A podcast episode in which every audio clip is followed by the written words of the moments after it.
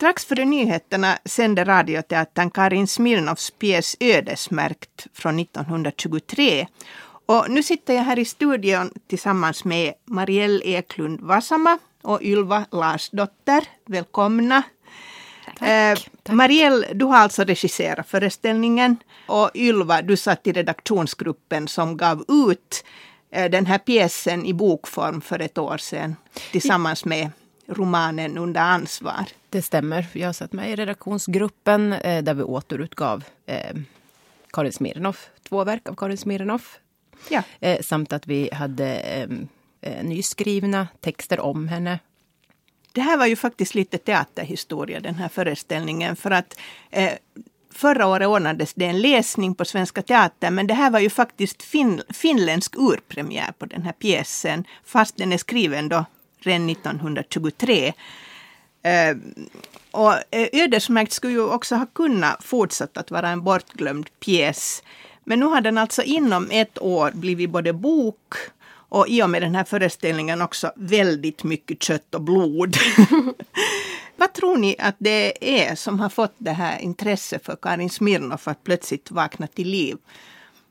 Eh, dels så tror jag att det ligger i tiden men också för att då vi eh, så att säga plockade upp henne ur Mm, biblioteksmagasinen och dammade av henne och väckte henne till liv igen. Och jag tycker att det är helt oerhört att hon har varit bortglömd. En sån parentes i den finlandssvenska litteraturhistorien. Jag menar hon är ändå dotter till August Strindberg och Siri von Essen. Och, men hon är också en, liksom en författare i sig själv som är otroligt medveten, socialt patus, hade liksom eh, fingret på tidens frågor runt 20-talet. Var, precis som sin far inte rädd att ta sig an tabubelagda ämnen.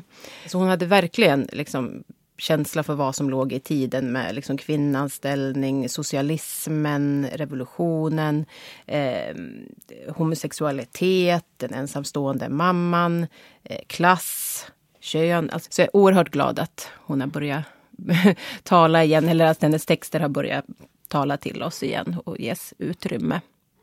Berätta gärna lite om hennes eh, liv och hennes verksamhet. Det var ju väldigt dramatiskt. Hon var ju gift med, också med, med, med en rysk revolutionär och allt möjligt. Så hemskt gärna om du kan ja, tänka ja, dig. Ja, alltså en kort ja. biografi helt. Jo, liksom, lite, från, från. lite, några. Hon föddes 1880 eh, i Stockholm. Och hon var alltså dotter till eh, August Strindberg och Siri von Essen. Och deras första barn, äldsta August och Siris äldsta dotter.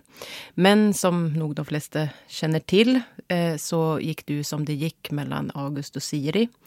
Eh, det var ju inte matchmake in heaven kanske, eller det var också stora känslor och dramatik och melodram kan jag tänka mig. Eh, Siri och Karin, eh, Hans och Greta flyttade till Helsingfors, tillbaks till eh, Siris hemstad. Um, och Siri blev ju då ensamstående mamma eh, till tre barn. Um, och det var också Karin då uppgift att stå i kontakt med, med fadern. Det var hon som eh, skrev brev eh, och de finns att läsa på det här fantastiska eh, arkivet på Kungliga biblioteket. Och nu när vi jobbade med boken så satt vi där under en hel dag och tittade på breven och kände och liksom luktade. Det var helt jätte, jätte, jätteroligt. Eh, det är ett jättefint arkiv. Men hon träffade sin man eh, Vladimir Smirnov, mm. revolutionär och de bodde då här i Helsingfors. Men eh, de kunde inte bo kvar i Helsingfors och de kunde inte heller eh, flytta till Sankt Petersburg utan de eh, åkte till Stockholm. Så större delen av sitt liv bodde hon i Stockholm och eh, liksom skrev därifrån. Det är ju ett faktum att, att att när jag stötte på Karin Smirnoff så var det också via Sverige. Alltså trots att jag är finlandssvensk och, och har läst litteraturhistoria och, och litteraturvetenskap så hade jag aldrig hört om den här kvinnan. Men att, att, att jag hörde när jag var på Strindbergsfestivalen för att 1997 och skulle göra för radion program och jag är en jättestor Strindberg-fan och inte ens eh, trots det hade jag aldrig hört om Karin Smirnoff annat, annat än som ett barn men inte som en dramatiker. Så där hade de haft en läsning på på, vår ödesmärkt, alltså bara en läsning. Och jag tyckte att det här är ju helt fantastiskt. Alltså det har ju ett sånt liksom, nyhetsvärde att, att det finns en sån här person och sen det när temat är så här brännbart att det var ju liksom en sån här jättebiff.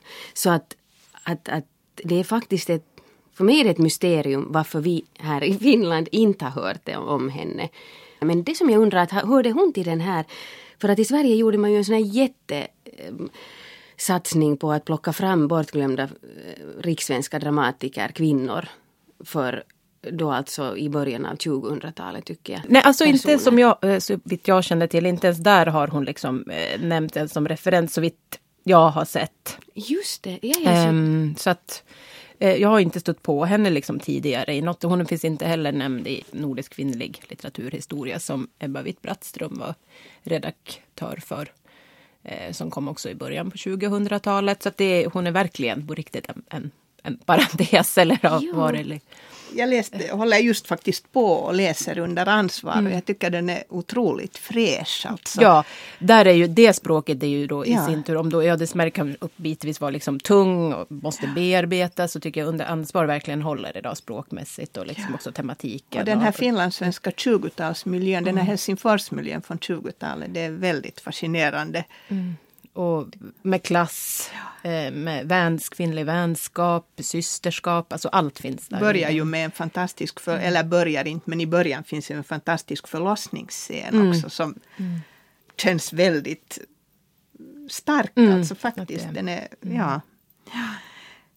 Eh, det var ju det intressanta att, att saker på något sätt finns i tiden. För ni har liksom helt på varsitt håll sysslat med ödesmärkt dels redaktionsgruppen som har gett ut boken och, och, dels du som, som jag kommer ihåg att det är väldigt många år sedan vi första gången talade om att, att den här pjäsen finns och att, det, att, att du gärna skulle sätta upp den för oss. Så att, på något sätt måste ju handla om den här generationen som sträcker sig tillbaka efter sina rötter. Eftersom, eller är det liksom kvinnor, kvinnliga aktörer som som på något sätt försöker skåda tillbaka att varifrån de kommer ifrån. Eller liksom författare eller, eller litteraturvetare eller konstnärer. För att vi som sitter i den här, alltså ni som har gjort den här boken och jag antar att vi är samma generations barn. Att, mm. att, att handla, det finns liksom någon sån här Alltså varför vi valde just Karin Smirnoff? Eller ja, eller varför hon ligger i tiden just nu. Eller handlar det om det att, att 20-talet på något sätt korrelerar med med vår tid. Att mm. det är samma, att vi står inför ja, depressioner och, och, och, det är ju en sån här brytningsskede, det glada livet före mm. det, det eventuellt riktigt ruskiga. Det där är intressant, mm. ja. För att det är ju också, nu, nu håller ju till exempel Joakim Groth på med en pjäs mm. för Svenska Teatern som snart ska ha premiär, som också tar upp de här dagdrivarna, som ju är samma generation som Karin. Hon hörde ju så att säga till den generationens författare, fast de här kvinnliga författarna har man ju då konstaterat att inte var speciellt dagdrivande av sig. Nej, de hade ju inte möjligheten. männen. Nej, kanske ge sig ut. Ja. Ja. Men eh, det, jag tycker det finns mycket intressant eh, när det gäller den här pjäsen som vi just då har hört och eh, hur den liksom låg i tiden, hur den uppfattades, vad Karin Smirnoffs agenda har varit när hon har skrivit den och hur vi kanske uppfattar den idag. Eh, för att eh, det är klart att homosexualitet var ju ett oerhört tabubelagt ämne. Det var ju... Eh, alltså den spelades ju inte överhuvudtaget i, i, Norden. Den fick ju premiär först i Belgien tio år senare. Och då fick den liksom fin kritik. Liksom fint mottagande ja. Ja. utifrån den.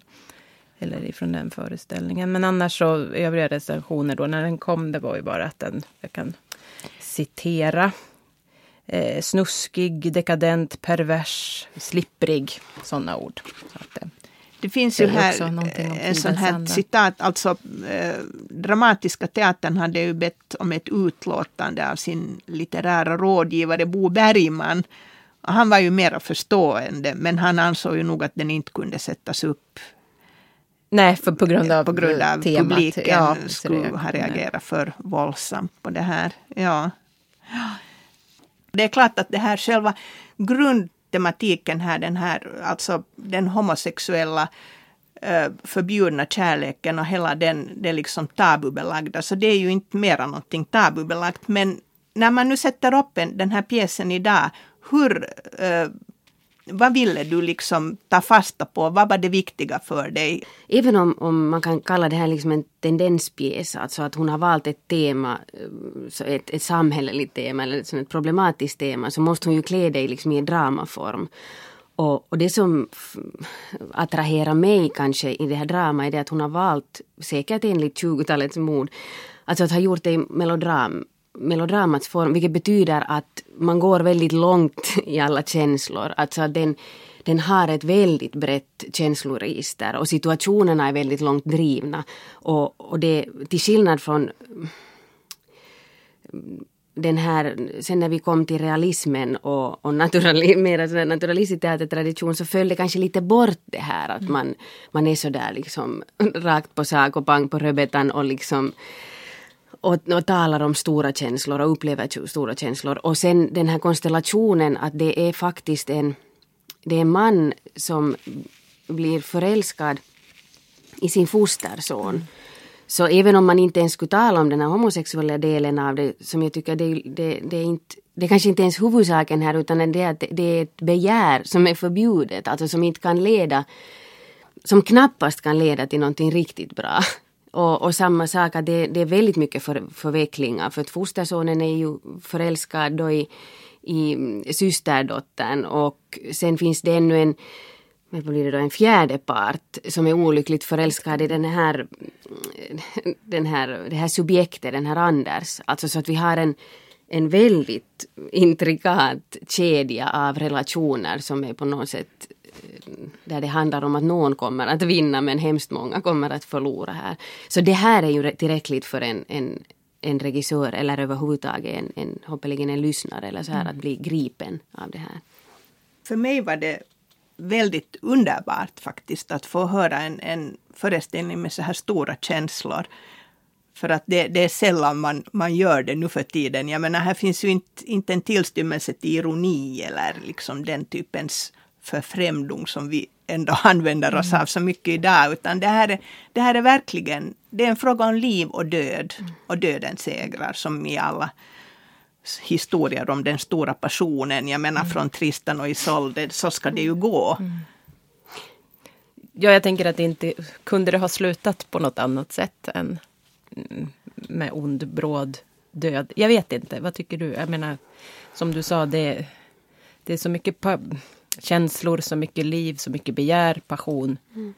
Att de brinner upp. Mm. Eller alltså, Anders brinner. Det, det, är en jätteintressant mm. fråga. Jag är hemskt glad att du ställer den för jag blir jättefascinerad av det här när du säger det. För att det tror jag att på 20-talet kunde den inte ha slutat med något annat än att han, han han utplånar sig själv. Att liksom den här cancersvulsten måste på något sätt för samhällets skull och normens skull måste, måste utrotas och jag vet inte att det är det här Karin Smirnoffs eftergift till, till kritikerna.